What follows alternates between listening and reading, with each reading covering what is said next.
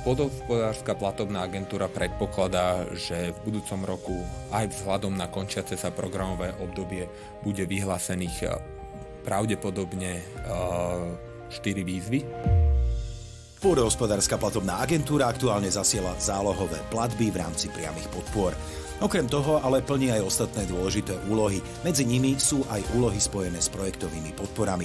Práve o nich sa dnes porozprávame s Martinom Filom, riaditeľom úseku príspevkov, podpor a dotácií.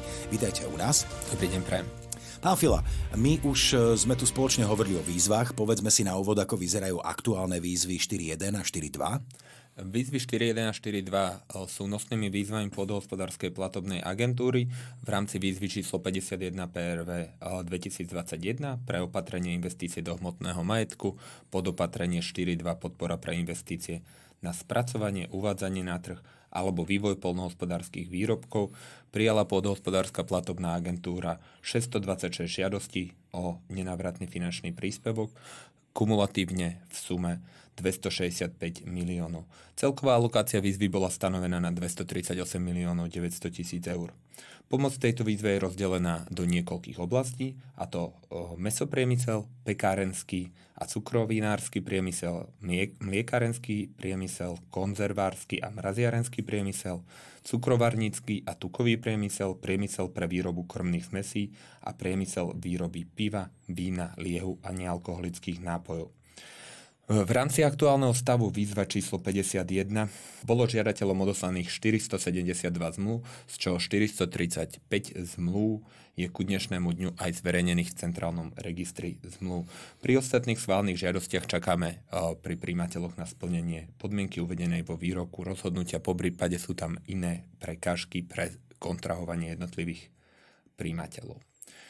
V rámci výzvy 52 PRV 2022 pre opatrenie 4 investície do hmotného majetku, pre podopatrenie 4.1 podpora na investície do poľnohospodárskych podnikov, z ktorej môžu poľnohospodári vyčerpať celkovo sumu 216 800 000 eur.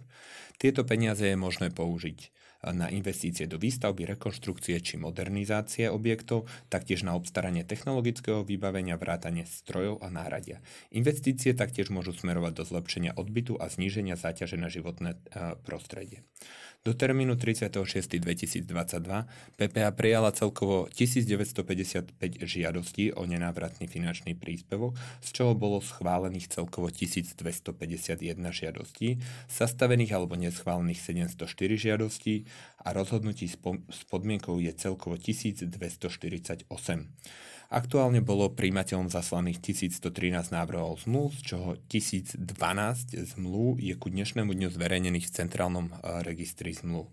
Pri ostatných schválených žiadostiach o NFP čaká PPA na splnenie podmienky zo strany prijímateľa, ktoré sú uvedené vo výroku rozhodnutia.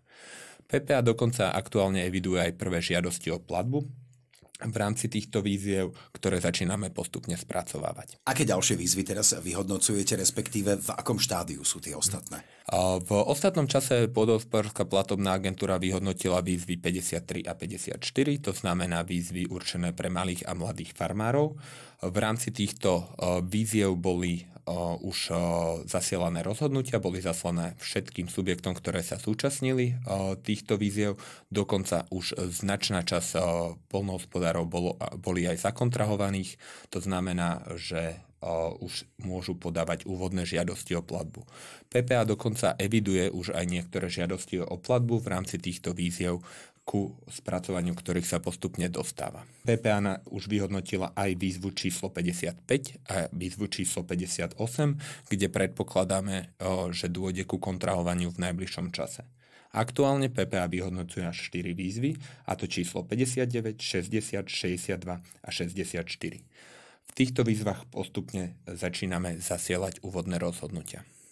Aký bude ďalší postup pri nich? Viete popísať, ako vlastne celý proces od vyhlásenia výzvy až do jej vyplatenia trvá? Z časového hľadiska je veľmi náročné generalizovať ten celkový časový obnos, kedy trvá vyhodnotenie jednotlivých výziev. Táto skutočnosť závisí či už od rozpätia, na aké časové obdobie je táto výzva vyhlásená, alebo od počtu príjemcov, dokonca predmetné môže závisieť aj od iných skutočností, napríklad v akom čase roku sa momentálne nachádzame. Je logické, že niektoré výzvy sú dôvodnejšie vyhodnocovať v iných obdobiach. Takže z časového hľadiska toto nie je možné úplne jednoducho uviesť. Taktiež v prípade, ak máme výzvu, ktorá bola skutočne veľká, ako napríklad tá výzvy číslo 51 a 52, tak kým sa dostaneme k vyhodnoteniu všetkých tých žiadostí, čo sú rádovo tisíce, tak tento časový úsek chvíľku trvá.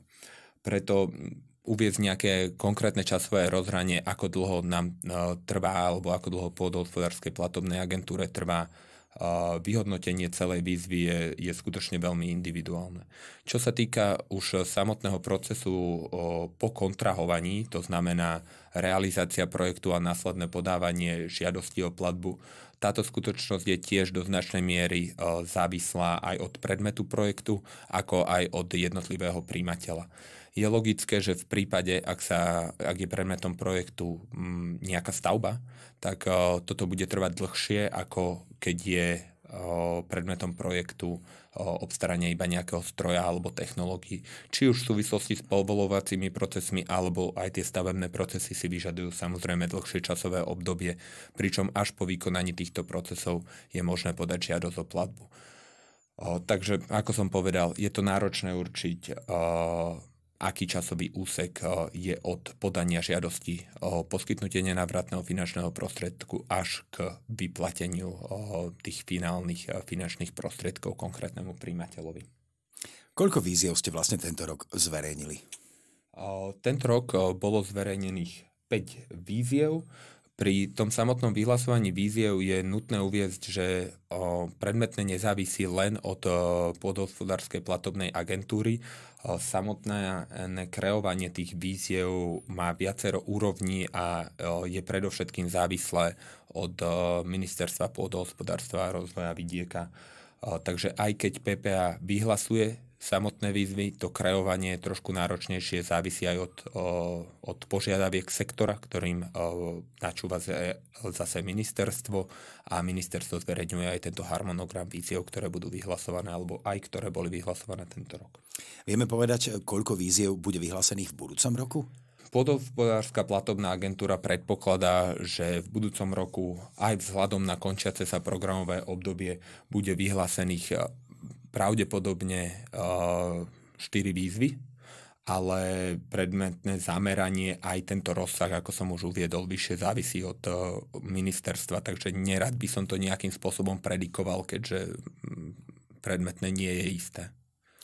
Tento rok sa začalo nové programové obdobie. V čom je najzásadnejšia zmena oproti tomu predchádzajúcemu obdobiu? V rámci projektových podpor ešte naozaj žijeme tým programovým obdobím 14-20 alebo respektíve 14-22. V rámci nového programového obdobia ešte nebola vyhlásená žiadna výzva. Znova, kedy a aká výzva bude vyhlásená v rámci nového programového obdobia, závisí od ministerstva, takže momentálne ešte projektové podpory žijú tým starším programovým obdobím. Povedzme si ale na záver, aké priority na vás čakajú v budúcom roku? V roku 2024 v rámci projektových podpor tam máme hneď niekoľko výziev. Teraz nie výziev na predkladanie žiadosti o NFP, ale iných výziev. A tie výzvy sú predovšetkým v rozsahu hodnotenia žiadostí o poskytnutie NFP. Máme momentálne pomerne veľké množstvo žiadostí, ktoré ešte neboli vyhodnotené, a v nasledujúcom roku predpokladáme ich vyhodnotenie. Toto bude určite záťaž pre PPA. Rozprávame sa znova o niekoľko tisíc žiadosti, takže naozaj v rámci vyhodnocovania žiadostí o poskytnutie nenávratného finančného príspevku a vyhodnotenie všetkých týchto žiadostí bude veľká výzva pre PPA. Taktiež jednou z priorít PPA bude aj urýchlené ukončenie kontrol verejného obstarávania a potom samozrejme procesov súvisiacich s implementáciou projektu, predovšetkým s vyplatením žiadosti o platbu, čo vzhľadom na rozsah už vyššie spomínaných výziev 4.1 a 4.2 pokladáme za veľmi dôležité a bude pre administráciu veľmi náročné. No, budeme vám držať palce, aby sa všetko, čo tu dnes odznelo, podarilo a verím, že v novom roku sa tu opäť stretneme a budeme môcť hovoriť o ďalších dôležitých procesoch, ktoré sa týkajú projektových podpor. Ďakujem veľmi pekne Martinovi Filovi, riaditeľovi úseku príspevkov, podpor a dotácií. Ďakujem veľmi pekne. A vám ďakujeme veľmi pekne za pozornosť a tešíme sa opäť na budúce.